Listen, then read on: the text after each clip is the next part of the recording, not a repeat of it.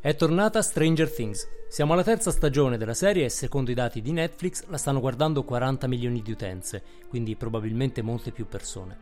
Per la terza volta siamo catapultati negli anni Ottanta, pronti a un trip nostalgico in piena regola. Del resto i Duffer Brothers, i creatori della serie, non hanno mai fatto mistero del loro approccio quasi scientifico alla nostalgia. Stranger Things è infarcita di omaggi più o meno diretti ai film che hanno modellato l'infanzia dei 30-40 anni di oggi. Uh, noi, insomma. Poche settimane fa poi abbiamo ricevuto un'altra dose di nostalgia, ma questa volta degli anni 90. Parliamo di Captain Marvel, dichiaratamente e orgogliosamente ambientato nella decade di Nirvana e di Blockbuster. Andate a vedervi il sito ufficiale, creato nello stile dei primi siti web. Il film ha superato il miliardo di dollari di incassi nel mondo. Ci rendiamo tutti conto di come la nostalgia sia diventata una straordinaria leva di marketing. In alcuni casi viene giocata in modo più esplicito riesumando vecchie franchise e personaggi. In altri casi, come ad esempio in Stranger Things, storie e personaggi sono originali, ma il mondo di riferimento è completamente familiare. Il fenomeno non è nuovo, tradizionalmente ogni decade ha pescato da quelle precedenti nella creazione di nuove storie. Pensate a Happy Days, gli anni 50 raccontati negli anni 70, o a Dirty Dancing, gli anni 60 raccontati negli anni 80. Oggi però questo intento è più deliberato e riesce a fondere narrazione, cultura popolare e consumi. Non ci limitiamo a rivivere quegli anni guardando un film, ma cerchiamo di tornarci con ogni prodotto ed esperienza possibile. Ognuno poi ha una diversa decade magica e tra un po' dovremo iniziare a struggerci per gli anni 2000. Sì ragazzi, erano vent'anni fa. Tu c'hai il bernoccolo, amico mio. Tu c'hai il bernoccolo. Non è il caso. Ah, sì. Tu hai capito a che gioco giocavo e mai girato attorno. È per questo che sei arrivato dove sei arrivato. Dio ti benedica, tu c'hai il bernoccolo. No, no. Sì, come no? No. Sì. E invece sì. Benvenuti alla puntata numero 66 del Bernoccolo, il podcast che parla di comunicazione, tecnologia e cultura nel mondo post-digitale. Questa è la puntata del 12 luglio 2019, io sono Andrea Ciulo e qui con me c'è Pasquale Borriello. Ehi, ciao amici, ciao a tutti, che bella questa puntata. Beh, mi sono fatto prendere dagli anni Ottanta, un po', un po', un po'. E oggi lo sentite, il, il- il groove è un po' quello. E Che ganza questa puntata. Questa cosa passerà, ve lo promettiamo, ma siamo ancora sulle note di E.T., l'avrete riconosciuto. E ci siamo fatti portare un po' dalla nostalgia anche noi, perché la puntata di, di oggi parla proprio di questo, no? La nostalgia che ci prende, ci controlla, ci fa eh, spendere, cliccare, Sarà una guardare- puntata da sballo. Ora, ora- ora la smetto, basta, basta. Eh, la nostalgia è, è- è forte in lui, come, come diceva qualcuno. Eh, forse anche voi state guardando Stranger Things, noi la stiamo guardando. eh, secondo Netflix eh, ha rotto tutte le metriche di ascolti della piattaforma, quindi un record assoluto. Eh, sembra che almeno la metà delle persone, de- di quelle 40 milioni che vi abbiamo detto, che stanno guardando la serie, l'abbiano già finita. Quindi attenzione perché eh, il mondo è buio e pieno di spoiler. E oggi però cerchiamo di uscire un po' dalla fascinazione per capire che cosa ci sta succedendo. La nostalgia, eh, lo dicevamo, è sempre stata eh, una chiave mh, nel, nel racconto, nella eh, creazione di nuove storie. Abbiamo citato Happy Days, eh, Dirty Dancing, eh, ogni decade un po' ha- si è fatta mancare quello che c'era prima e, e ha quindi creato delle storie ambientate nel passato. Però oggi eh, ce ne darete conferma, soprattutto se avete Netflix, direi, ma non solo. Eh, questo approccio sta diventando un po' sistematico, lo, lo vedete in molte produzioni che pescano eh, a piene mani da, eh, dal mondo degli anni 80, 90 eh, e che lo fanno, e questa è la cosa interessante, spesso con un'attenzione non tanto al contesto socioculturale come poteva essere una volta in cui c'era una riflessione sul passato, ehm, ma con una grandissima attenzione invece agli elementi di contorno, quelli che poi ci danno un po' il mood di una certa decade, no? Quindi c'è una grandissima attenzione ai costumi, alle scenografie. eh, qualche giorno fa su Esquire si parlava del cappellino che porta Lucas de- ed è una, una marca italiana di ceramiche che era negli anni 80 sponsor del eh, Giro d'Italia che quindi si è ritrovata improvvisamente ad apparire in Stranger Things probabilmente mh, senza che gli spettatori americani capissero il perché Eh, e c'è questo vortice di riferimenti culturali in cui siamo mh, totalmente, totalmente calati. Um, quello che oggi cerchiamo un po' di capire è innanzitutto se l'utilizzo che si fa oggi della nostalgia sia eccezionale, cioè se ci troviamo in, una, uh, in un'epoca in cui si fa più uso della nostalgia di quanto si, uh, si facesse in passato, uh, di come questa leva può essere utilizzata in modo utile e magari anche eh, onesto, pulito, trasparente. Eh, e poi vediamo anche un po' eh, alcuni casi, insomma, quello che sta succedendo intorno a noi. Uh, Stranger Things è l'esempio forse più lampante, uh, ma anche perché direi è stato veramente molto dichiarato come, uh, come intento, mm, non, quasi senza vergogna, no? C'è una quantità di citazioni di, dei, dei, grandissimi film horror, ma non solo, thriller, fantascientifici, in Stranger Things che a volerli trovare tutti sembra un po' una caccia all'indizio, no? quindi c'è, c'è tantissimo di, eh, di, di, questi elementi. Uh, e però poi vediamo che non si ferma uh, alla, um, allo spettacolo, perché intorno al, uh, alla serie si crea un merchandising che in realtà capitalizza sulla nostalgia. nei link della puntata trovate ad esempio il gioco che non a caso è stato prodotto su Stranger Things per Nintendo, che a sua volta è un'icona uh, vintage di per sé, per quanto sia ancora vivo e vegeto oggi. Uh, ma pensate anche alla collezione limitata che ha prodotto Nike per Stranger Things, quindi uh, prendendo alcuni elementi della serie, ma poi calandoli su un apparel sportivo che a sua volta echeggia gli anni Ottanta.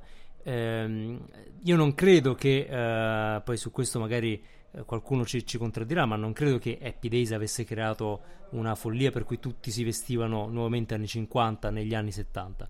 Uh, eh, c'era un, un, trip nostalgico anche lì, ma in questo caso noi cerchiamo proprio di rientrarci, vogliamo tornare alla decade, ci illudiamo di poterla riacciuffare, di poterla riportare in vita. Forse siamo preda di una follia collettiva.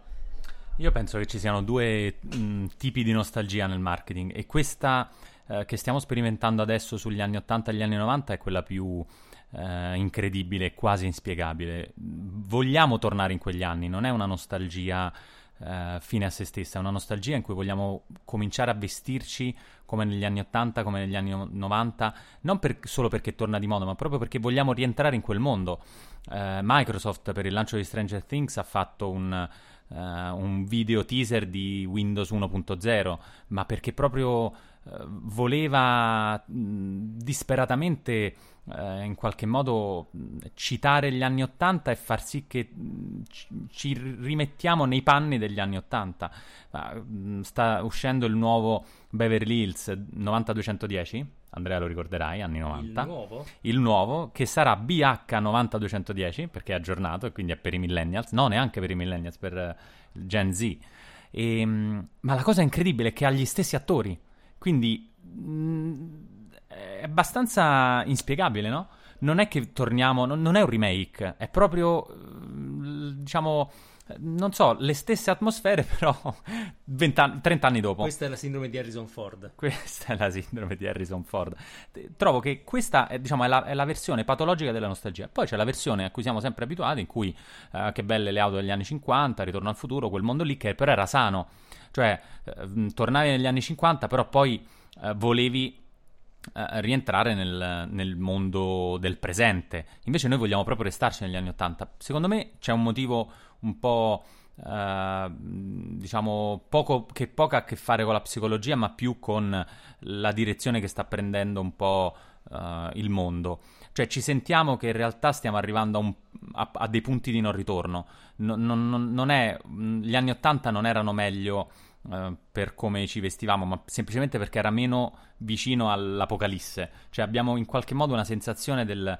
Mm, non so, io vedo veramente le generazioni mm, più giovani, penso a Greta e company, hanno la sensazione, e questa puntata sta prendendo una piega tristissima dopo i botti dell'inizio, in qualche modo vog- è come se volessimo riavvolgere il nastro. Non vogliamo uh, metterci i vestiti dei nostri genitori, vogliamo proprio che, che il mondo torni indietro, vogliamo fare un rewind.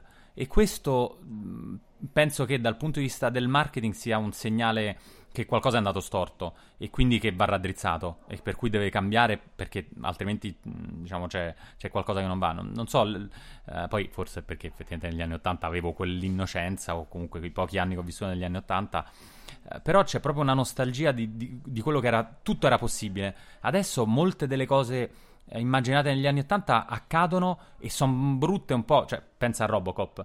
Effettivamente i robot che, che uccidono ci sono e sono in grado di fare esattamente eh, quello che prevedevamo nei film degli anni 90. Quindi è, è, incredi- è, è quasi spaventoso. Cioè, siamo arrivati ed, ed è ver- veramente brutto come immaginavamo. Quindi a questo punto riavvolgi il nastro, corri via, mettiti le, le scarpe, le felpone e, e torna indietro perché se no non ne esci. C'è da dire che è, vero che questo ritorno, questa volontà di tornare eh, agli anni Ottanta nasce un po' come dici da un deficit di, eh, di futuro. Poi è vero che la nostalgia eh, nasce anche dal fatto che gli anni in cui guardavi e ti erano gli anni in cui eri un ragazzo o un bambino e quindi erano comunque gli anni migliori. Però è vero che c'è un ritorno più assoluto e visto che citavi proprio uh, Robocop e quello che oggi vediamo, uh, ad esempio pensate ai vari esperimenti della Boston Dynamics che ha fatto quasi meglio di Robocop ormai, um, mi legherei anche alla fantascienza. Oggi non dovevamo parlare di fantascienza, però ne parliamo. Avrete notato che la fantascienza degli ultimi anni sempre più racconta qualcosa che è una versione del presente eh, molto molto vicina quindi a quello che, che già conosciamo. Pensate a Black Mirror, no? Black Mirror viene presentato come fantascienza, ma eh, molto spesso amplifica dei fenomeni che eh, sono già reali o che arrivano a maturazione pochi mesi dopo. Eh, abbiamo un po' smesso di guardare in avanti eh, e quindi il ritorno al passato ci sembra qualcosa di eh, necessario e quasi inevitabile. Quindi c'è un elemento dolce e un elemento amaro. Dolce perché a guardare eh, le, le, avventure di Mike, Eleven, Lucas eh, e Will, povero Will, se lo dimenticano sempre, l'ho dimenticato anch'io, per quel motivo poi fa sempre una brutta fine. Ehm, ci risentiamo un po' il calore delle amicizie, delle, delle estati della nostra infanzia e questo va bene, psicologia. Eh, però eh, probabilmente pesa anche il fatto che ci sia meno futuro. Questo si collega anche a, a un fenomeno che conosciamo bene, no? l'adolescenza dilatata. Mm, la, la, crisi economica e le dinamiche sociali cambiate hanno fatto sì che ci fosse una cesura meno forte tra adolescenza e età adulta. Eh, lo sappiamo che oggi eh, non è detto che un quarantenne, un trentacinquenne eh, abbia i mezzi per essere completamente adulto no? nella sua espressione di sé, quindi eh, quello che una volta era eh, lavoro, famiglia, casa, macchina, no? avere tutto come, come i grandi. Oggi non, non, sempre questo si riesce a fare, quindi vediamo dei fenomeni per cui uh, le modalità di vita dell'adolescenza si prolungano, arrivano fino ad età in cui prima si era uh, insomma dei persone grandi, no? oggi si dice un, un ragazzo di 40 anni. Eh, si dice anche per questo motivo. Quindi è normale che la generazione Netflix che ha 30-40 anni eh, guardando queste cose ci creda ancora a, al fatto di, di, poterle vivere, no? Al fatto che adesso mi metto i pantaloncini corti, corro fuori con... No, sto per fare uno spoiler, scusate, mm. eh, ma i pantaloncini fermo, corti... Fermo non mi fermo, però iniziata. con i, pantal- i, pantaloncini corti ve li ricordate dalle estati della vostra giovinezza, corro fuori e faccio un, vivo un'avventura, come i Goonies, no? Ci, ci piace ancora uh, immaginare quello. Ehm, quindi ovviamente c'è una enorme opportunità, però eh, come società forse dobbiamo anche riflettere su cosa sta creando questo, eh, questo sguardo rivolto all'indietro. Ehm, probabilmente se, se, noi guardiamo i film degli anni Ottanta, eh, questo è un tratto che, che riconosciamo molto facilmente, eh, c'è una quantità di ottimismo che oggi considereremo forse un po' naif eh, nei film degli anni 80 ma anche 90 ci sembra che tutto sia eh, semplice, positivo, risolvibile. Non è detto che la società fosse realmente così all'epoca, non lo era. Però il modo in cui ci raccontavamo, sì. Uh, nei racconti di oggi invece l'ottimismo mh, mm, non, non, ha tantissimo spazio, no? ci piace che tutto sia dark, sia negativo, pessimista e quindi uh, un racconto come Stranger Things che ci dice guarda le cose si possono risolvere, le cose alla fine vanno bene, i buoni comunque si salvano tutti, ha un suo innegabile fascino. Sì, io penso che questo fascino che hanno i film degli anni Ottanta eh, sia contagioso, è, è un qualcosa, quasi un, una droga eh, che, che, cerchiamo. Uh, mi viene in mente Cocoon, chi non l'ha visto, grande film mm, delle estati su Italia 1, e, mm, in cui diciamo dei, dei vecchietti scoprono una piscina con dei poteri magici. Poi ovviamente sono gli alieni, perché negli anni Ottanta la caratteristica è che erano alieni, sempre gli alieni, o i russi o, o, o entrambe le cose.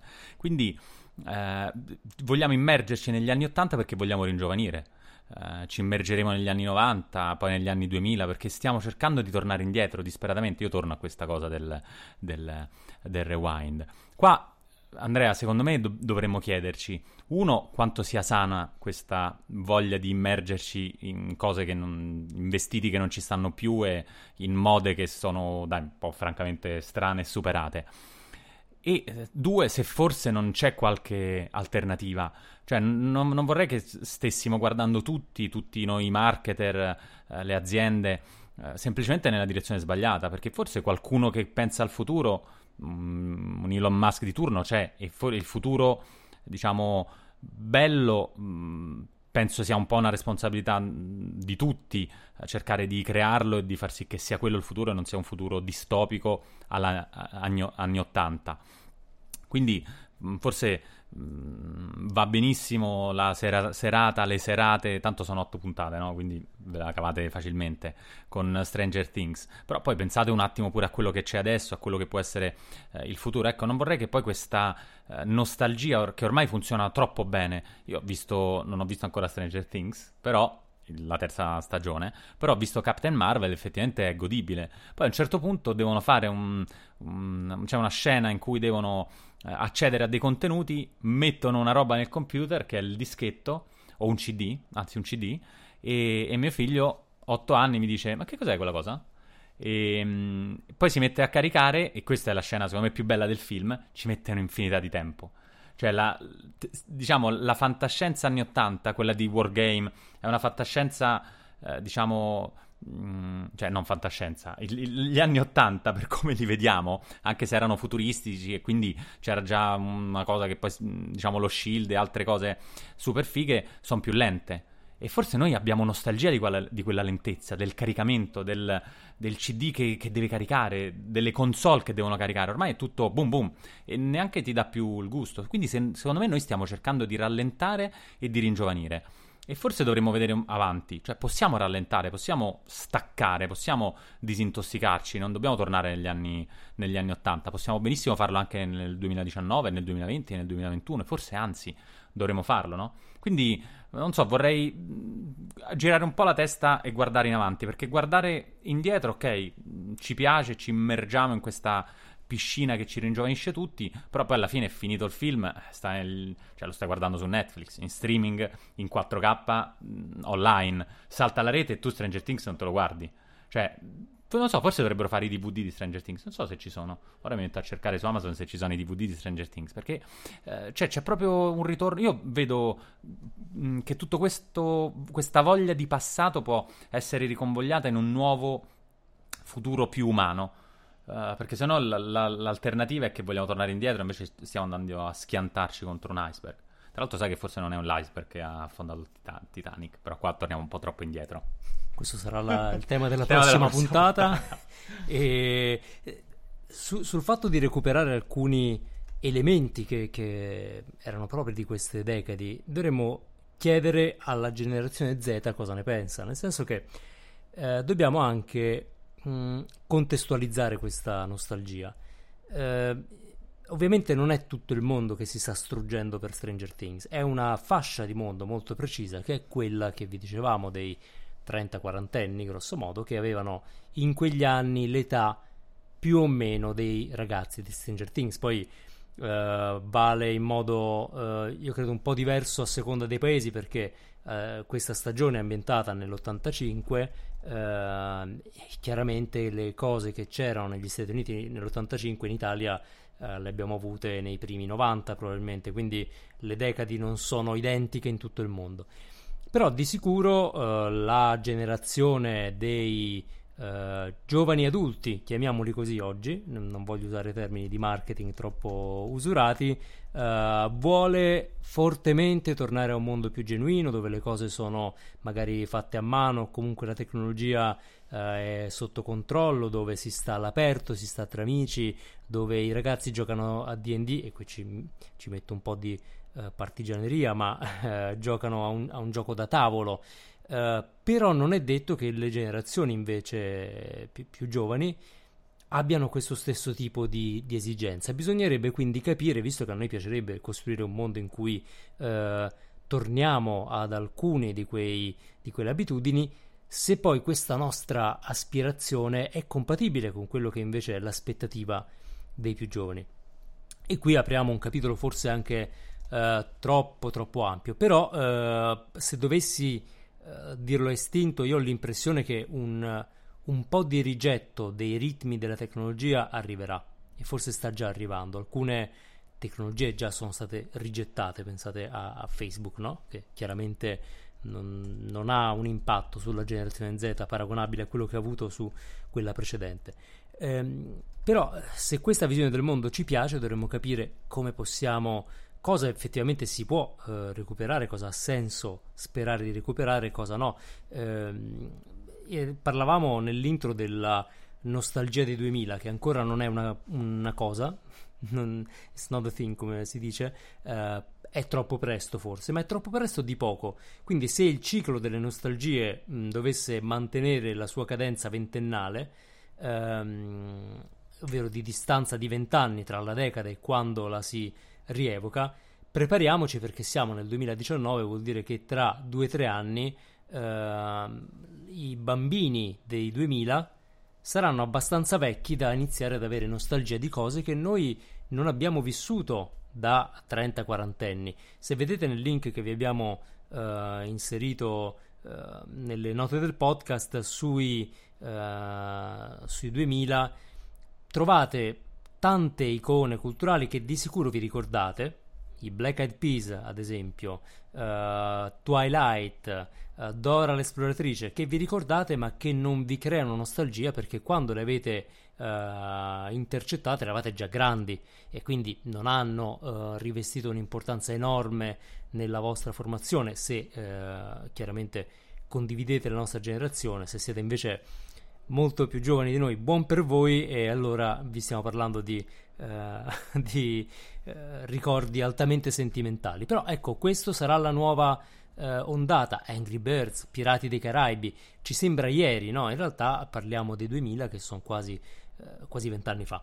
Uh, però per la generazione Z potrebbe essere qualcosa di diverso perché se io sono nostalgico di Angry Birds non sono nostalgico di un tempo più lento, eh, più naturale, perché non l'ho mai conosciuto. La mia nostalgia è legata a giochi da smartphone, è legata già a una prima tecnologia. Sono un, eh, veramente un nativo digitale, quindi per me non c'è un prima.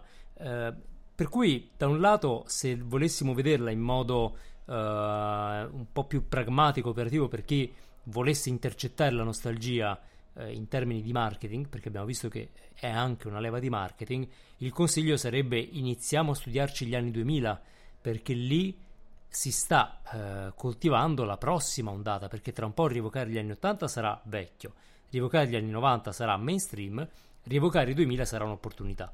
Eh, è ancora un po' presto, però eh, forse è già tempo di crearsi un, uh, un playbook da cui, uh, da cui pescare.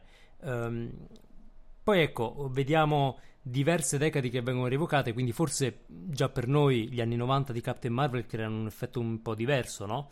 Uh, tra infanzia e adolescenza, già un tipo di nostalgia con dei tratti un po' diversi. Beh sì, gli anni 90, devo dire, non, non hanno stesso, lo stesso fascino su di me rispetto agli anni 80 e, ehm, tra l'altro, nel frattempo ho trovato i famosi DVD di Stranger Things, Ovviamente. sono solo disponibili chiaramente su Amazon eh, US e sono in una scatola a forma di VHS, quindi li trovo stupendi, costano anche diciamo, delle cifre ragionevoli, ci sono tutte le stagioni, quindi se volete il problema è che poi le persone non hanno più il DVD a casa. Io penso che l'accelerazione delle, delle innovazioni ci porteranno forse tra un po' ad avere nostalgia di alcune cose mh, anche solo di dieci anni prima. Cioè stanno scomparendo rapidissimamente delle cose che davamo in qualche modo per scontato. Pensa, non so, a Nokia piuttosto che a realtà eh, incredibili. Uh, quindi MySpace, diciamo tutto quello che era una buona parte del consumo culturale a cui eravamo abituati anche solo pochi anni fa, scompaiono dopo veramente mh, ci mettono meno di vent'anni. iTunes, è, è, diciamo, francamente è morto ormai da anni, anche se mh, finalmente verrà abbandonato diciamo, come applicazione a settembre-ottobre, però sono anni che non esiste più come concetto, come modo di, di ascoltare la musica. Quindi diventa sempre più difficile innescare una vera nostalgia che, mh, diciamo, eh, il pubblico poi sente nel cuore, sempre di più forse una, una nostalgia cervellotica. Stavo eh, riguardando eh, tutti i film de- de- della Marvel, da quando è Disney ovviamente, perché è la vera Marvel.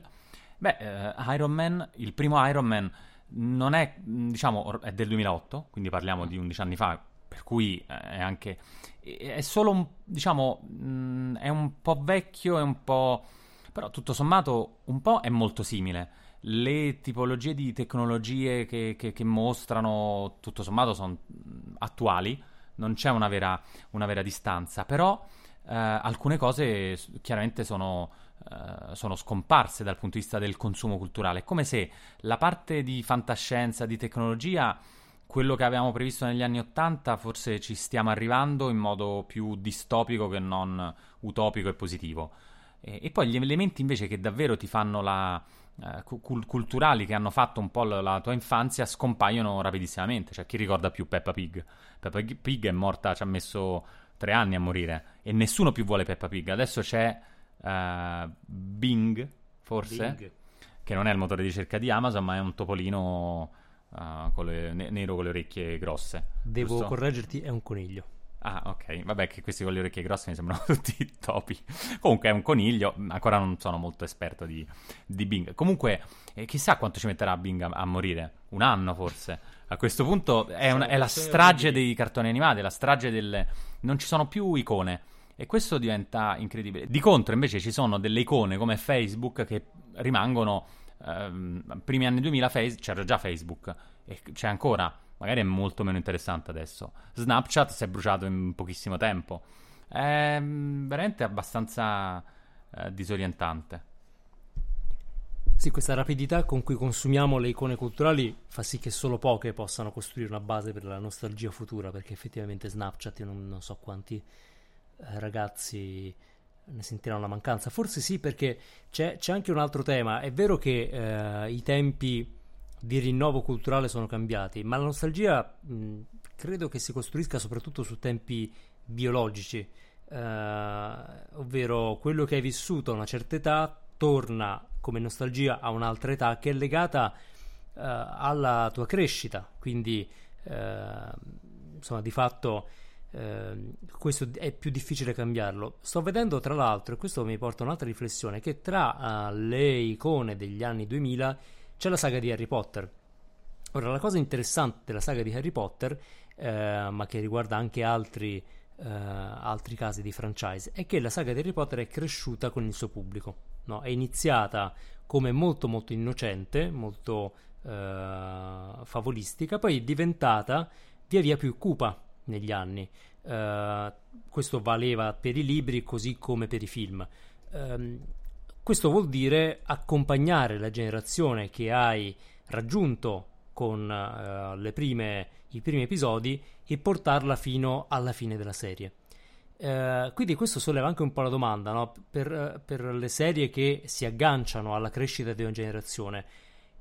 In quale momento sei legittimato a lasciare andare i tuoi e a rinnovarti per qualcun altro? Pensate a Star Wars, no? Star Wars ritorna con Disney lo fa con un uh, episodio 7 che è praticamente una, uh, un reboot di, una, di, un episodio originale, ma perché sta riproponendo la stessa storia a una nuova generazione. Quindi, uh, con, ehm, con, buona pace dei fan indignati di 40, 50, 50 anni, dice: Non è più per voi.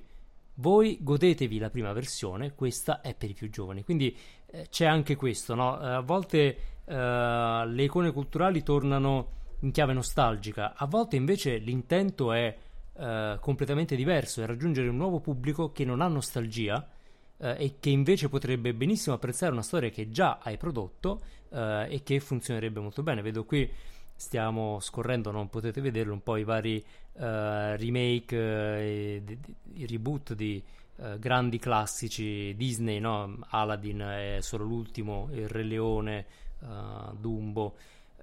ecco, probabilmente qui l'intento è anche un po' questo. Poi in alcuni casi si creano degli scivoloni clamorosi. Ad esempio, il Re Leone, se state seguendo, c'è un po' di polemica perché è stato prodotto in uno stile così realistico che sembra riguardare un noiosissimo documentario. Non c'è più una, una briciola di carattere dei personaggi, sono proprio leoni. Sono leoni.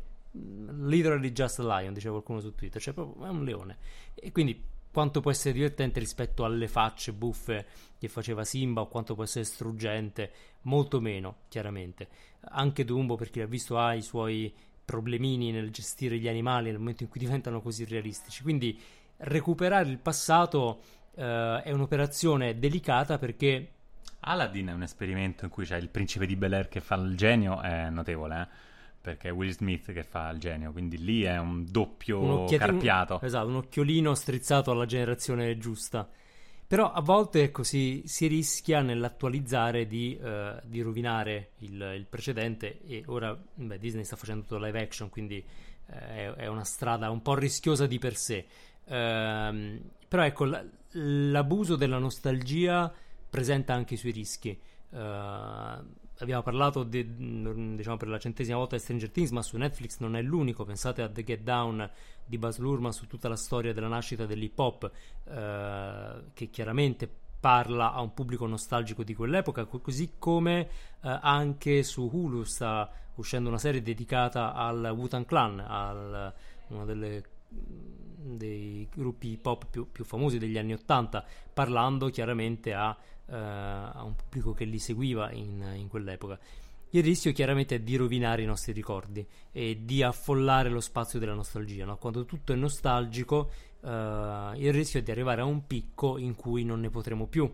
Quindi consideriamo anche questa dinamica. In questo momento la nostalgia sembra essere il, uh, la via principale per creare nuove hit senza doversi inventare di fatto nulla, assemblando pezzi.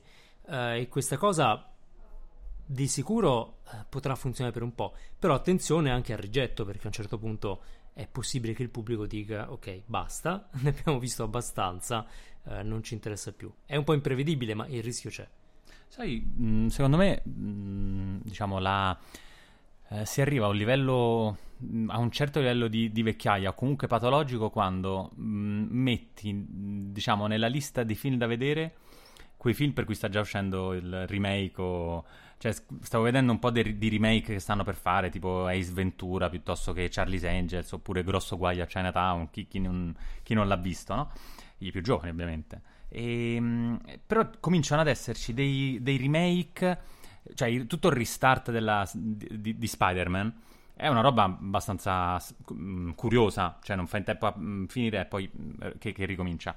Um, forse arriva, diciamo, è come se la velocità con cui le cose invecchiano e mh, mm, diventano vintage uh, è molto più rapida di quella che era il ciclo standard, per cui a un certo punto mh, mm, forse faremo già adesso mh, mm, le, le, saghe diciamo de, dei film eh, pensano il prequel e il sequel nello stesso pacchetto, perché di fatto giri tutto insieme e ottimizzi, che se ci pensi è una cosa assurda, è, cioè il, è molto disorientante, non puoi pensare a quello che c'è prima, quello che c'è dopo in contemporanea, è come se diciamo il ritmo mh, fossimo andati completamente fuori giri.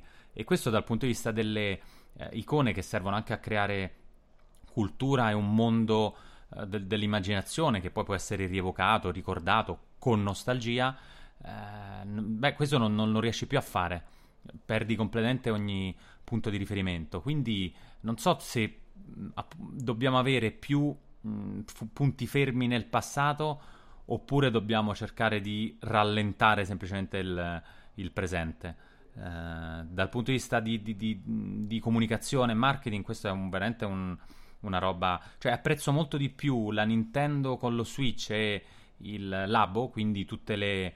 Eh, che non il, l'ennesimo remake. Cioè, possiamo reinterpretare la tecnologia attuale con un approccio più umano, più lento, più, uh, più anni 80, forse? Perché negli anni 80 semplicemente noi volevamo un computer più veloce. Adesso non ci interessa più, cioè ormai il computer mh, è come se fosse un plateau. Abbiamo ra- raggiunto un, un livello che ci soddisfa. Dobbiamo, non so, Uh, mi ansia questo, questo fatto che... Beh, n- sono contento invece che tu abbia citato Labo perché ci dà un po' di speranza, no? Cioè Nintendo Labo cosa fa? Prende alcuni elementi del passato che ci piacevano, ovvero uh, giocare con qualcosa di fisico, col cartone, costruire, e lo abbinano alle tecnologie attuali, quindi riescono a traghettare in una, uh, in un'epoca contemporanea e verso una generazione che è quella nuova alcuni dei valori senza essere una parodia del passato, perché invece eh, il reboot continuo di tutto quello che, che, era il passato è effettivamente un po' sterile. Eh, trovo invece preoccupante, e, e, però lo riconosco, l'accelerazione eh, dei ritmi. Eh, se ci pensate, questo lo, lo vediamo molto bene nella ehm, anche percezione della nostra immagine che abbiamo dalle foto che scattiamo. Io penso soprattutto ai bambini, no? Ehm, prima si scattavano le foto con la macchinetta che poi portavi a sviluppare e così via, le foto le rivedevi forse eh, un mese dopo, ma comunque le riguardavi in un album qualche volta. Adesso i bambini sono abituati che gli si fa la foto col telefono e la guardano pochi secondi dopo e quindi hanno una percezione di sé che è istantanea, non c'è, eh, non c'è quasi possibilità di eh, dimenticarsi come si è, eh, dimenticarsi un po' di sé, quindi eh, di, di, semplicemente vivere. Eh, noi riesaminiamo continuamente quello che facciamo in tempo reale.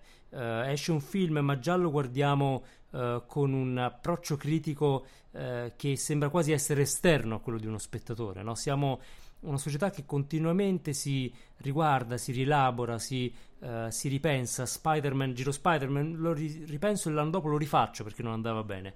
E questo continuo rielaborarsi uh, senza avere un minimo di ingenuità nel credere in qualcosa.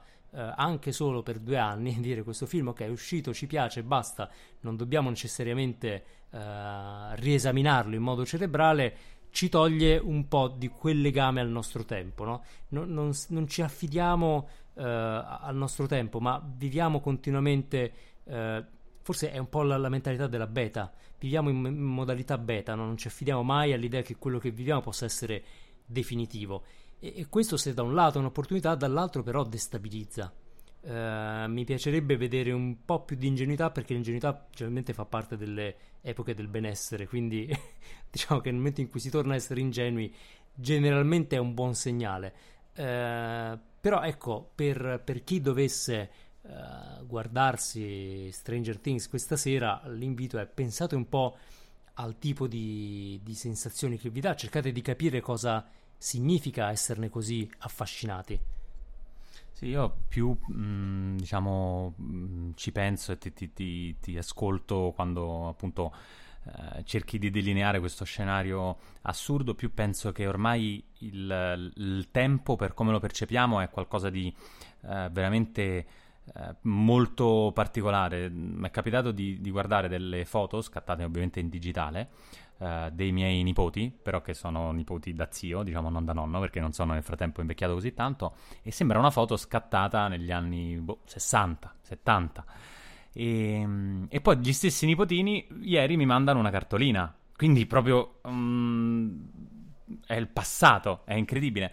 È come se, mm, diciamo, mm, ci sono alcuni segnali che definiscono un po' il presente, definiscono quello che è up to date e quello che non è up to date.